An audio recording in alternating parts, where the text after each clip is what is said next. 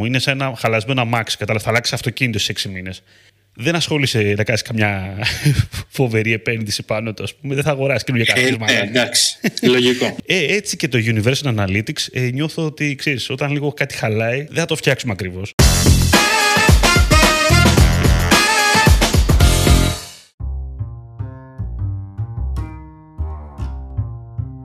Καλησπέρα. Digital Jam, επεισόδιο 127. Είμαι ο Δημήτρης Ζαχαράκης, μαζί μου είναι ο Δημήτρης ο Καλαϊτζής Καλησπέρα. και σήμερα έχουμε Newsfeed by Grow Digital και είναι μαζί μας ο Σταύρος Θοδωράτος Ξέχασες το ξάδερφος και θα παρεξηγηθώ. Έχεις δίκιο, έχεις δίκιο. Κόψαμε λίγο τις συγγένειες. Λοιπόν, Γεια σας, ο, παιδιά. ξάδερ- ο ξάδερφος ο Σταύρος Έτσι. Θοδωράτος, συγγνώμη το διορθώνω.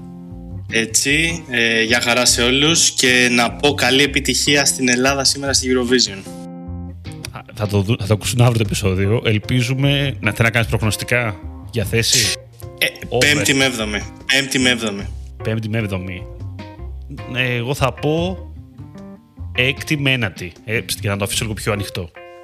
Ωραία, ωραία, μ' αρέσει. Εγώ- Εγώ θα πω πρώτη θέση Ουκρανία και θα φύγω. Ε, εντάξει, εσύ πολύ εύκολο τώρα αυτό. Δηλαδή. Λοιπόν, πάμε. Λοιπόν, παιδιά, σήμερα μαζευτήκαμε. Εδώ πέρα είναι το, το Digital Jam. Να, να κάνω μια εξήγηση. Τι ακούτε. Είναι το Μια Digital Jam. ξτίκα. Ναι, μιλάμε για digital marketing και e-commerce και γύρω-γύρω από το οικοσύστημα, το, τα πάντα και τα, τι γίνεται. Και στο σημερινό επεισόδιο έχουμε Newsfeed, όπως είπαμε. Στο Newsfeed συζητάμε θέματα επικαιρότητας μαζί με τον Grow Digital και τον Σταύρο.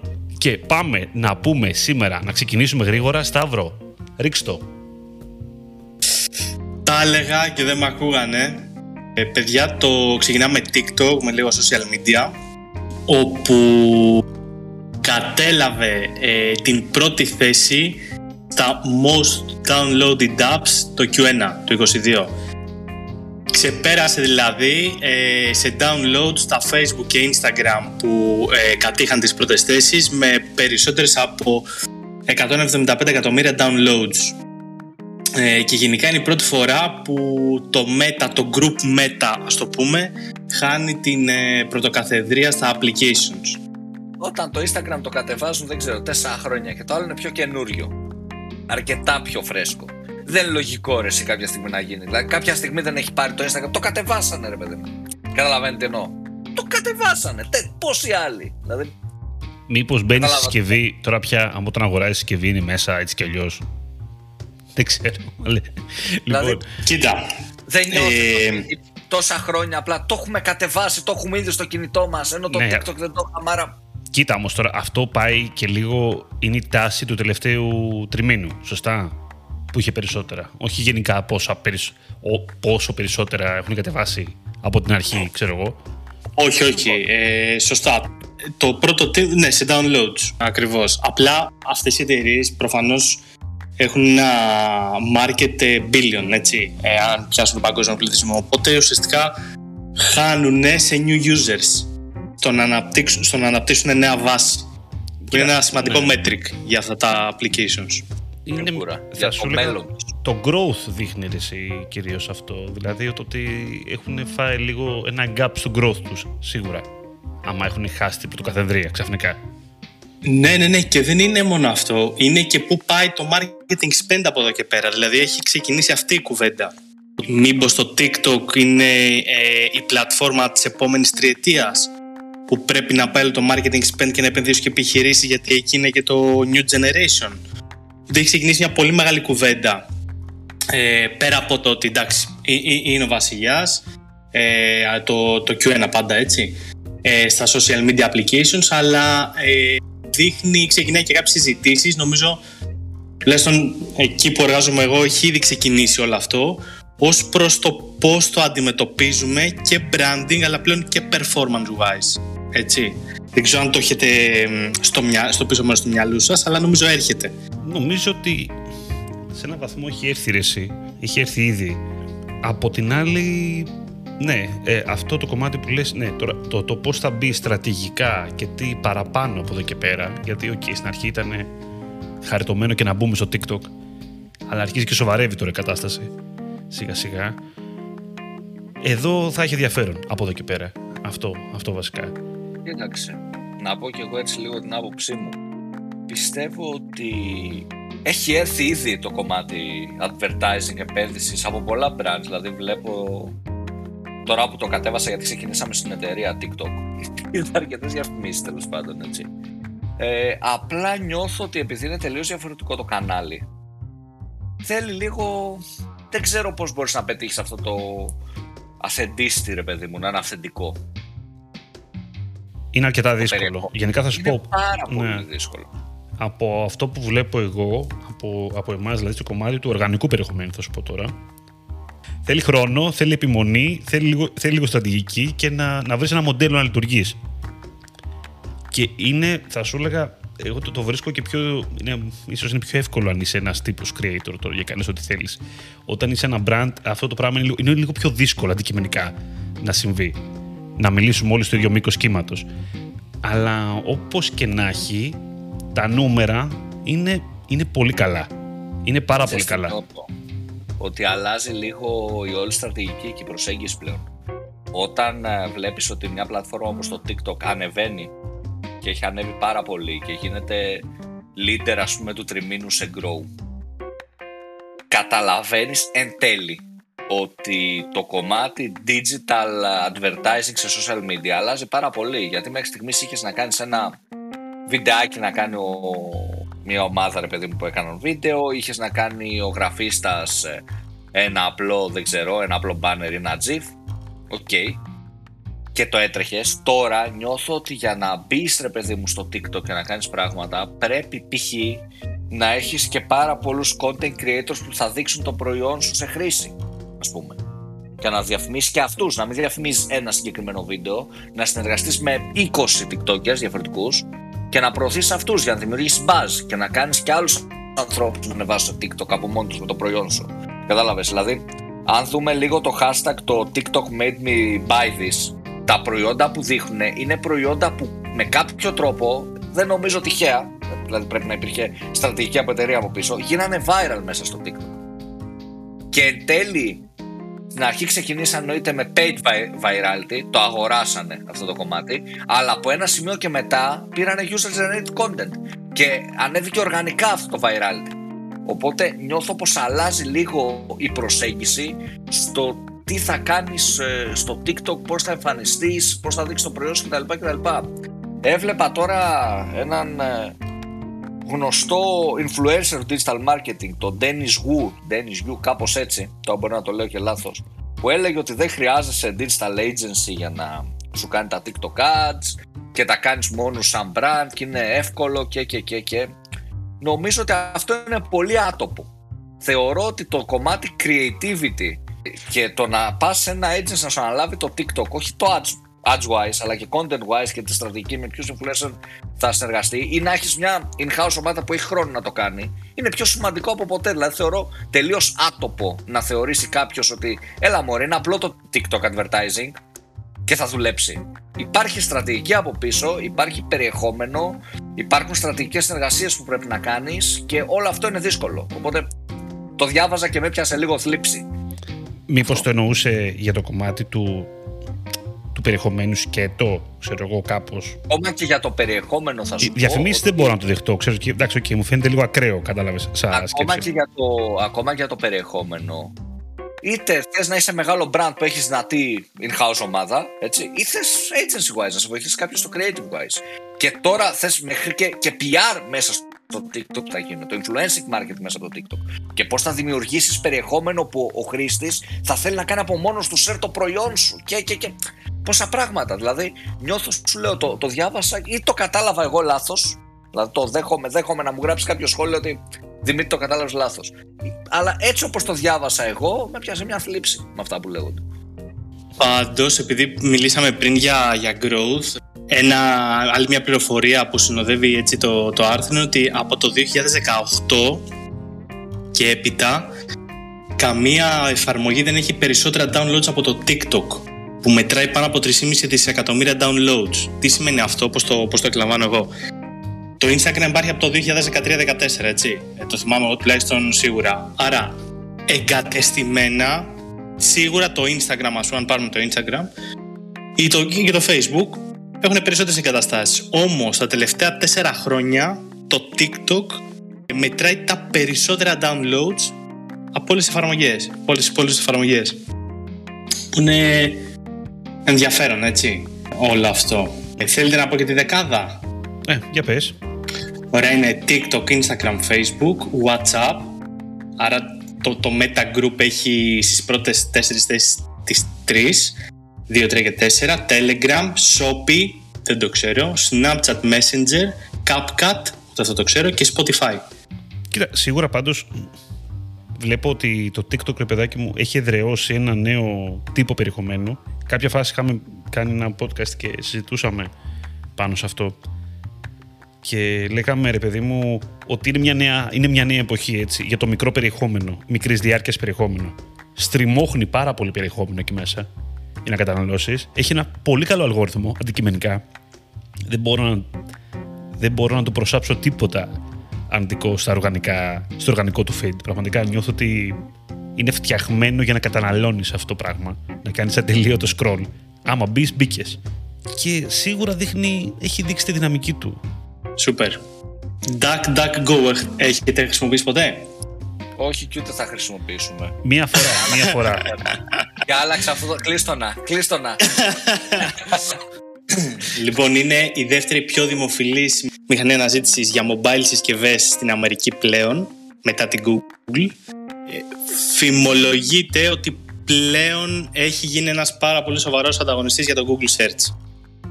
Να πούμε τι είναι το DuckDuckGo. Είναι μια μηχανή αναζήτησης, όπως είναι το Google Search, που αυτό που το διαφοροποιεί είναι ότι είναι private ε, oriented. Δηλαδή δεν καταγράφεται πουθενά το ιστορικό αναζήτησης, ε, στοχεύει στο privacy, αυτό που πουλάει στους χρήστες και ουσιαστικά είναι κούκκιλες όλη η εμπειρία. Άρα όλη η επισκεψιμότητα που δημιουργείται μέσα από το DuckDuckGo και οδηγείται σε websites ε, δεν καταγράφεται.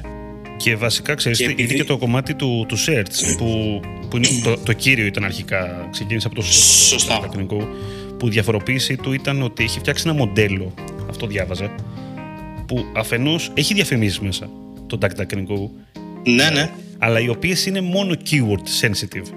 Δηλαδή δεν έχει σχέση με τα ενδιαφέροντα του χρήστη αγοραστικά κτλ. κτλ. Είναι ότι εγώ θέλω να. Είναι το, σαν old school Google Ads, τέλος πάντων. Εγώ στοχεύω τη λέξη παπούτσια. Δεν έχει να πεις ότι. Δεν ξέρω τώρα αν έχει κάτι πιο εξειδικευμένο. Δεν το, δεν το, δεν το έχω ψάξει στην πλατφόρμα του.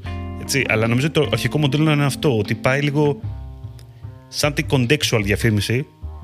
Αντίστοιχα, πάει keyword sensitive, αυστηρά. Δεν έχει να κάνει με το χρήστη με το δημογραφικά του, ας πούμε, ή το τι έχει κάνει πιο πριν και τι αγοραστικό ενδιαφέρον έχει δείξει με το ιστορικότητά του.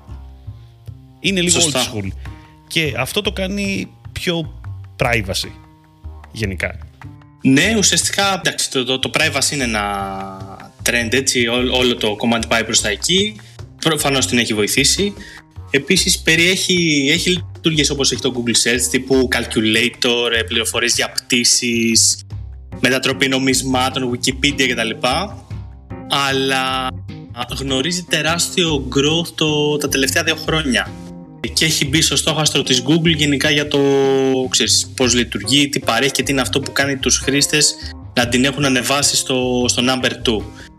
Επίσης έχει ένα extension, ένα Chrome extension που έχει πάνω από 6 εκατομμύρια χρήστες και επίσης το ενδιαφέρον είναι ότι αναφέρει η ίδια η DuckDuckGo, είναι λίγο δύσκολο να το πεις, ότι είναι 10 φορές φθηνότερη στο κομμάτι διαφήμισης από την Google. Οπότε προσελκύει με αυτόν τον τρόπο και advertisers, δεδομένου ότι σου λέει ότι είμαι ο δεύτερος μεγαλύτερος. Εντάξει, αυτό τώρα... Άρα, βέβαια- έλα. Εντάξει, τώρα θα σου πω. Ναι. βέβαια, Αυτό, οκ, ξέρεις. Άλλο το Ναι. μαγαζάκι της γειτονιάς, άλλο το, Τον φαίνεται άλλο το τεράστιο. Carrefour τέλος πάντων, το μεγάλο, ας πούμε, που Ναι, πολύ κόσμο. ακριβώς. Εντάξει. Πάει, ακριβώς. Carrefour έκλεισε. Έκλεισε Δημήτρη. Ε, ναι, το είπα Carrefour γιατί ξέρω δεν υπάρχει, γι' αυτό το είπε. Για να μην κάνω Α, διαφήμιση. για να τους κάνουμε και διαφήμιση τώρα. Ε, ναι, εντάξει τώρα. Μην πούνε ότι βοηθάω. Λοιπόν, αυτό εντάξει ρε παιδί μου, θέλω να σου πω, αυτό το λένε, το λέγαν όλοι. Το λέγε, και- νομίζω το λέγε και το TikTok στην αρχή. Ότι είναι πιο φθηνό. Ε, εντάξει, ok, okay, προφανώς και είσαι πιο φθηνός. Ναι, δηλαδή, τι να, αυτό είπε. Sorry και δηλαδή, εντάξει. Ε, Ναι. Αυτό, με το οικονομικό νιώθω ότι είναι μεγάλο joke γιατί παιδιά όλα είναι auction. Έχει να κάνει με προσφορά και ζήτηση. Αυτό πιστεύω. Αν δηλαδή είναι άνθρωπο που marketing είναι ρε εσύ στο- αυτό τώρα, εντάξει. Αυτό είναι κάποιος στο marketing το σκέφτηκε. Α το πούμε έτσι, ρε παιδιά. Λίγο μπορεί να πείσουμε κανέναν. ε. Ναι, ισχύει. Το, πάντως, το ενδιαφέρον με το DuckDuckGo για μένα είναι το, μο- το μοντέλο το monetization που έχει υλοποιήσει, το οποίο άμα, άμα λειτουργήσει, έχει ενδιαφέρον, κατάλαβες. Δηλαδή, αν μπορεί να ζήσει έτσι, με αυτή την έννοια, με ένα, με ένα τόσο privacy μοντέλο. Γιατί παράλληλα βγάζει λεφτά, δεν είναι ότι το έχει κάνει ρε παιδάκι μου μικείο. Κατάλαβες.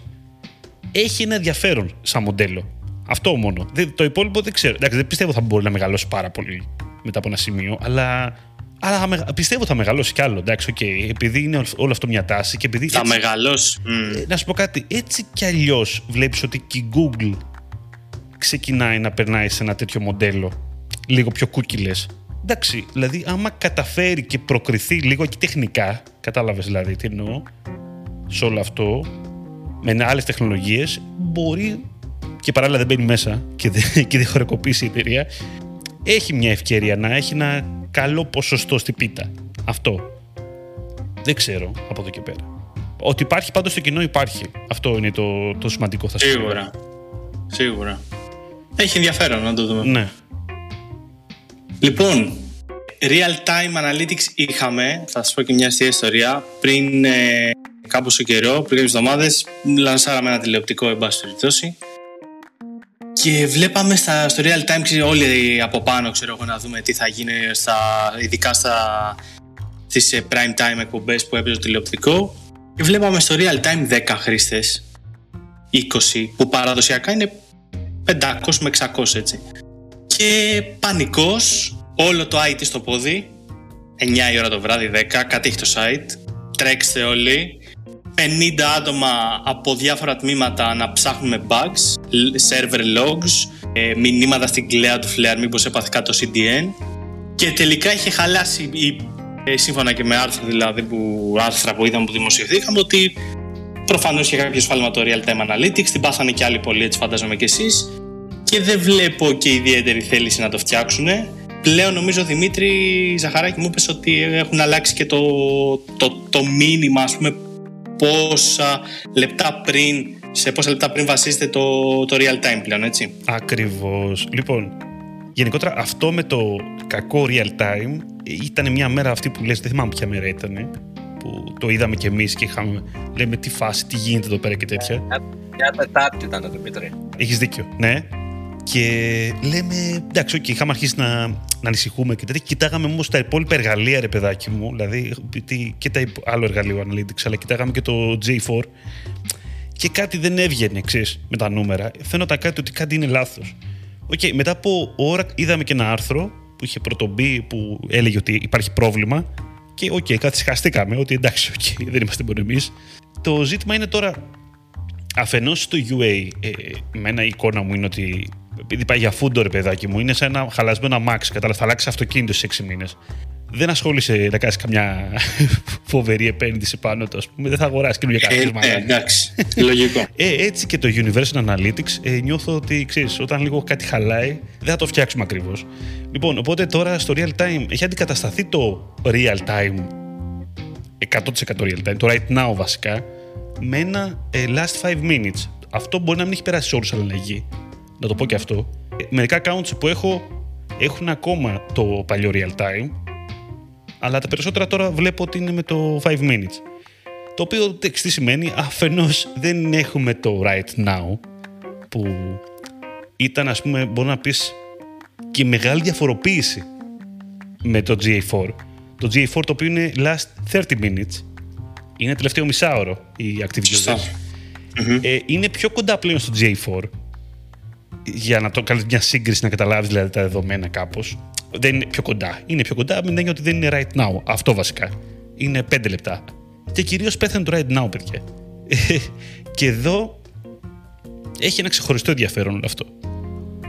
Εμένα μου κάνει πολύ εντύπωση ότι. Εντάξει, μου κάνει εντύπωση. Από μια άποψη πάνω το προβλέπαμε ότι θα γίνει κάποια στιγμή.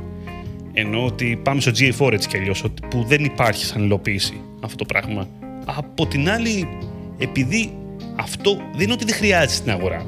θα σου πω τώρα εγώ. Υπάρχουν, υπάρχουν όντως, ρε παιδάκι μου, κάποιες περιπτώσεις που χρειάζεται το real time, έτσι. Εκεί πέρα μπαίνουν άλλα εργαλεία εν τέλει. Που, τα οποία όμως βέβαια και πάλι είναι κάτι σχετικό, γιατί τα άλλα εργαλεία μετράνε με διαφορετικούς τρόπους.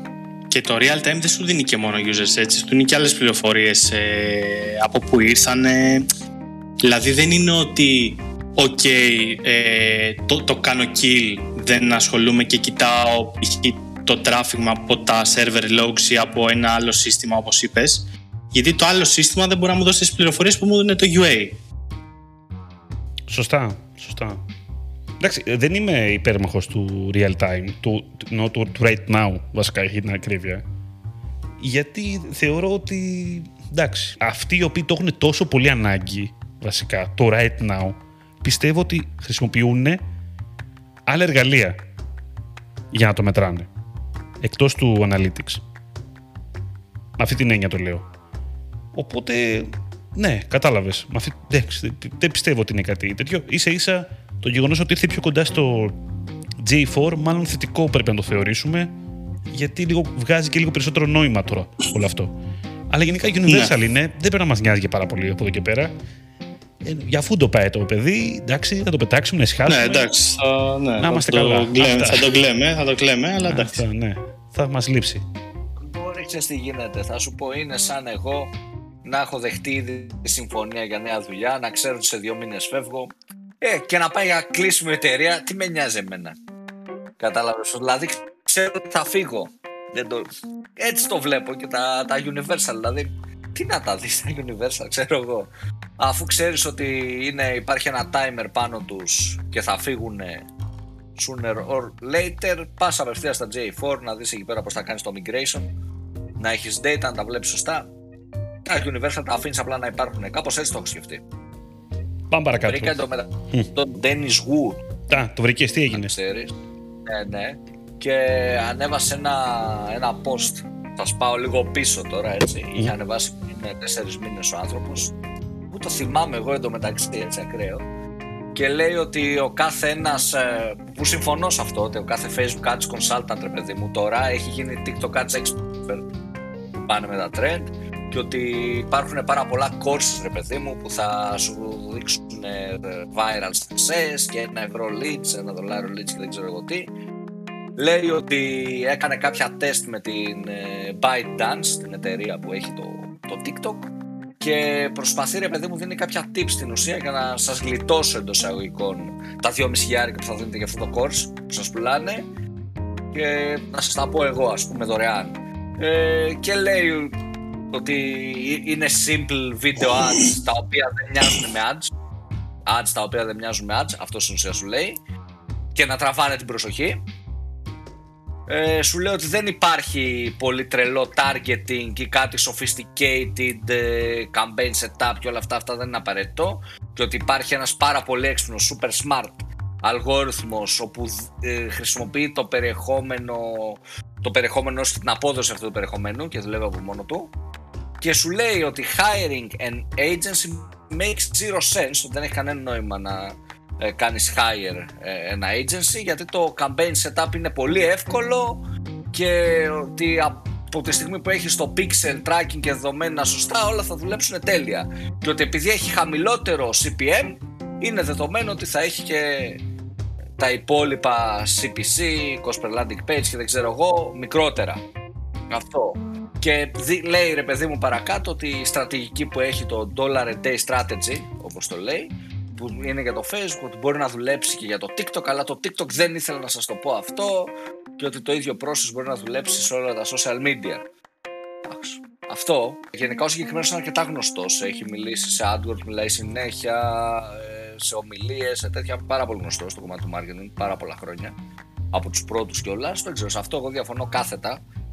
Θεωρώ ότι για να κάνεις ένα product viral μέσα από το TikTok χρειάζεται πάρα πολύ καλή στρατηγική και το κομμάτι να έχεις κάποιο agency που κάνει αυτή τη δουλειά ή να έχεις ένα άτομο στην ομάδα, δεν λέω να είναι εξωτερικό agency, να πάρεις ένα άτομο που θα κάνει αυτή τη δουλειά, νομίζω ότι είναι υποχρεωτικό. Το τύπο τα κάνω μόνος μου επειδή έλα μωρέ το targeting είναι απλό και έλα μωρέ είναι καλή και αλγόριθμη και έλα μωρέ μου ακούγεται λίγο αρπακολίστικο που λένε και στο χωριό μου. Αυτό δεν ξέρω. Αν συμφωνείτε και εσείς τι λέτε και το παραπάνω. Κοίτα να σου πω κάτι. Οτιδήποτε για ένα, για μια, ένα brand απαιτεί χρόνο για να το μάθει, για να καταλάβει τι είναι, πώς δουλεύει και τι κάνει, μπορεί να το πληρώσει και να κερδίσει αυτό το χρόνο. Στην τελική το χρόνο πληρώνει, θα σου έλεγα τώρα. Και τη γνώση προφανώς, εντάξει. Αλλά θέλω να σου πω, άμα δεν έχει χρόνο να κάτσει να το διαβάσει, να μάθει το εργαλείο, να μάθει τη στρατηγική να κάνει, να έχει γνώση της αγοράς, του TikTok, του εργαλείου, της στοχεύσης, όλα αυτά. Θα πάει και χρόνο. Θα πληρώσει. Είναι, θέμα... είναι και θέμα. Πώς να το εξηγήσω τώρα. Πώς θα είναι scalable η εταιρεία μου αν, αν ο CEO κάνει τα TikTok ads. Δηλαδή, όταν ο ιδιοκτήτης τη εταιρεία κάνει τα TikTok ads, πώς μπορεί να είναι scalable. Δηλαδή, το διάβασα αυτό και με έκανε, δεν ξέρω, κνευρίστηκα ας πούμε να τα διαβάζω αυτά τα πράγματα ρε παιδιά. Είναι Κοίτα, δυνατόν. Μήπως απλά πουλάει το δικό του course.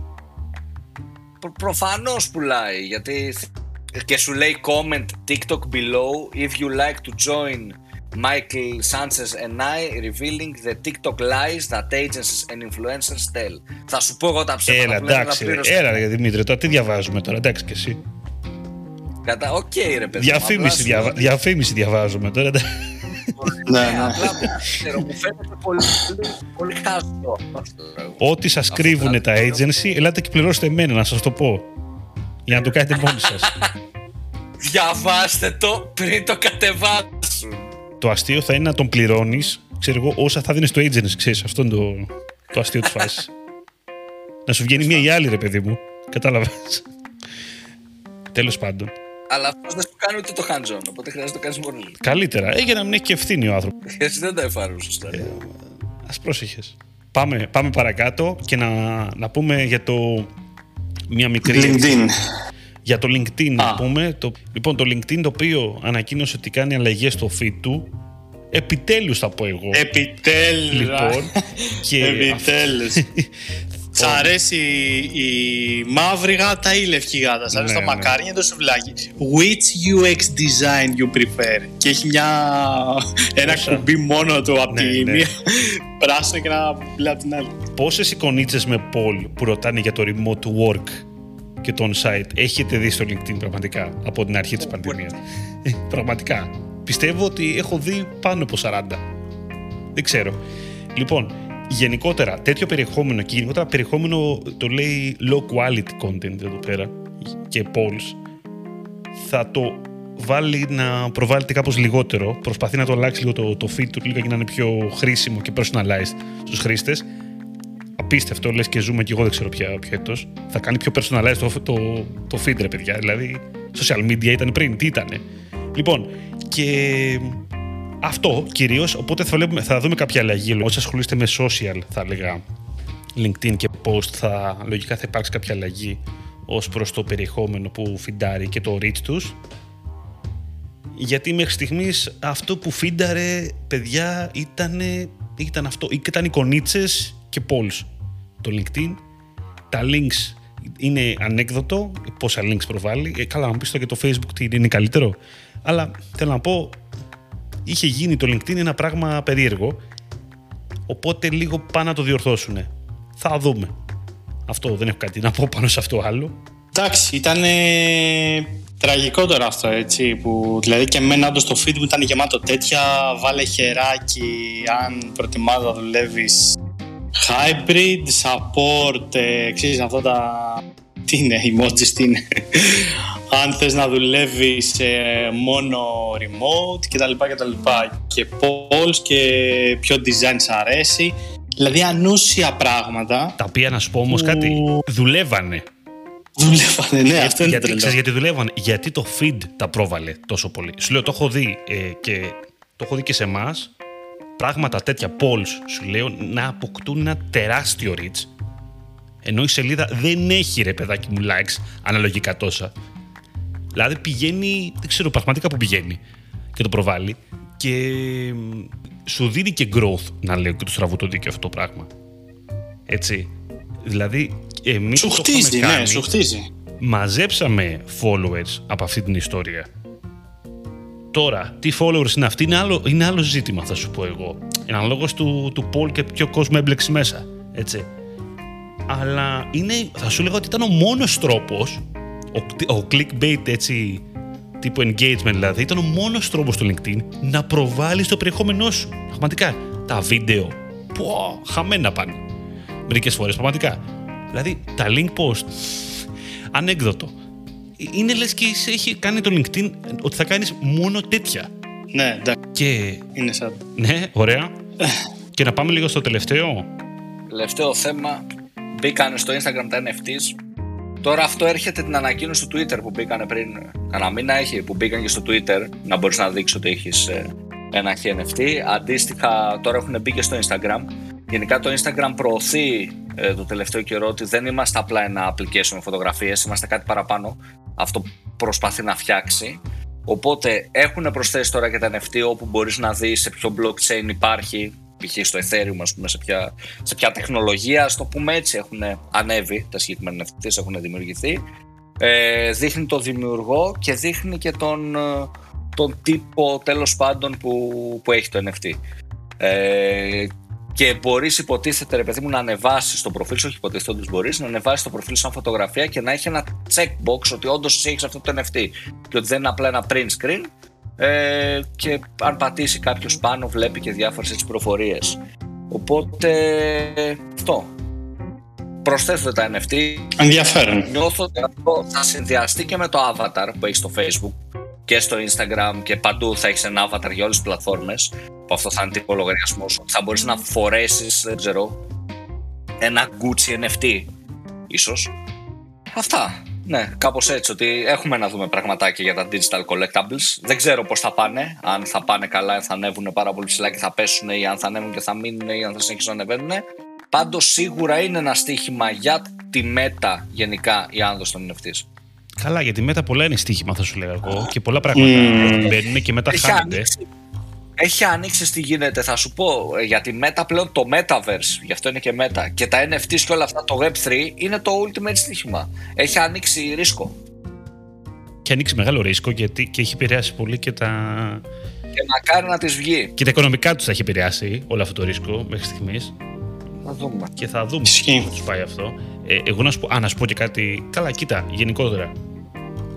Καλά κάνανε και μπήκανε, τουλάχιστον για να το δοκιμάσουν, να δούμε τι γίνεται εκεί πέρα. Έχει σίγουρα ενδιαφέρον το κομμάτι των NFTs και έχει ενδιαφέρον να δούμε αν μπορεί να στηριχτεί από τις παραδοσιακές social media πλατφόρμες. Αυτό εμένα λιγάκι με... μου έχει ένα, έχει ένα ενδιαφέρον, ας πούμε. Άμα μπορεί το Instagram να εξυπηρετήσει αυτό το κοινό στη τελική γιατί θα το κάνει πιο mainstream με όλη αυτή τη διαδικασία, έτσι; Και το NFT μπορεί να το κάνει πιο mainstream. Οπότε το ακούω. Παρ' όλα αυτά, έχω νευριάσει πάρα πολύ με το Meta, με τη Meta, γιατί, δεν ξέρω, δεν, δεν το είπαμε, τώρα το θυμήθηκα και ήθελα και να το, να το πω τώρα, το, η οποία είχε ανακοινώσει, άμα θυμάστε, και το είχαμε πει, ότι θα κάνει λοιπόν κάτι με audio πράγματα, με audio rooms και θα μπει και στα podcast podcast πίσω, ρε Τα πήρανε πίσω. Τα πήρανε πίσω οι κότες, οι κότες της ΜΕΤΑ. Βγάλανε μια ανακοίνωση. Τίποτα, παιδιά, το αποσύρουμε το project. Το οποίο δεν πρόλαβε καν να τρέξει, ξέρω εγώ. Έτρεξε λίγο σε κάποιες χώρες μόνο. Είχαν ξεκινήσει. Και σε mobile μόνο και εντάξει. Ξέρεις κάτι, αυτό ήταν προδοσία. Εγώ βγαίνω από το call. Γεια σας. ε, δεν, αυτά με νευριάνουν στο facebook έτσι. Όταν ξεκινάει κάτι, σε έχει φτιάξει, ασχολείσαι με αυτό το οποίο πάει να φτιάξει, χαλάς χρόνο να δεις, να είσαι έτοιμος όταν το κάνει λα, λανσάρισμα, ξέρω εγώ και τέτοια, ή όντως το έχει λανσάρει, και σε γιώνει έτσι ξαφνικά βγάζει μια ανακοίνωση. Παιδιά, το παρατάμε. Δεν έχει κανένα νόημα. Εντάξει, δηλαδή. Γιόλο. Ναι, και μου, κάνει, μου πολύ εντύπωση γενικά, ειδικά το κομμάτι των. Εντάξει, τα audio rooms και αυτά καταλαβαίνω γιατί φεύγουν, αλλά για το κομμάτι των podcast μου έκανε πολύ εντύπωση, ρε παιδάκι μου, ότι το, το ξεπέταξε ότι εντάξει, OK. Okay. Δηλαδή, πώς. Δεν ξέρω. Δεν, δεν μου βγάζει νόημα. Δεν, δεν, δεν ξέρω. Γι' αυτό με φοβίζει μετά. Αυτά. Με αυτά τα περίεργα. Λοιπόν, και με αυτά τα πολλά και τα ωραία που είπαμε σήμερα στο newsfeed του Digital Jam, νομίζω μπορούμε να κάνουμε λιγάκι μια έξοδο, να φύγουμε από εδώ πέρα, να φύγουμε ικανοποιημένοι με το αποτέλεσμα του σημερινού podcast. Τι λέτε, παιδιά; Φοβερό, φοβερή ατάκα. λοιπόν, λοιπόν, μου άρεσε. Λοιπόν, και να πούμε ότι αυτό το πράγμα που ακούσατε, αυτό το πράγμα που ακούσατε ήταν το Digital Jam, το οποίο το ακούτε σε Spotify, Apple Podcast και Google Podcast. Να πούμε ότι θα βρείτε και ένα poll από κάτω στο Spotify και σχόλια επίσης μπορείτε να κάνετε και κάτω το επεισόδιο, μπορείτε να κάνετε γραφή, καμπανάκια κτλ, να μας ακολουθείτε και αστεράκια και βαθμολογίες κτλ. Μπορείτε να μπείτε στο growdigital.gr και να το ακολουθήσετε σε όλα τα social media που είναι γνωστά εκεί έξω, εκτός από το TikTok. Θα έρθει και αυτό. Όχι, άμα το δω και αυτό, τελείωσε, παιδιά. λοιπόν, ε, εμάς θα μας βρείτε σε Facebook, LinkedIn, Instagram. Ευχαριστούμε τον Σταύρο που ήταν εδώ πέρα μαζί μας. Εγώ ευχαριστώ, παιδιά. Τα λέμε την επόμενη φορά. Ήμουν ο Δημήτρης Ζαχαράκης, ήταν και ο Δημήτρης Καλετζής. Καλή συνέχεια. Καλή συνέχεια σε όλους.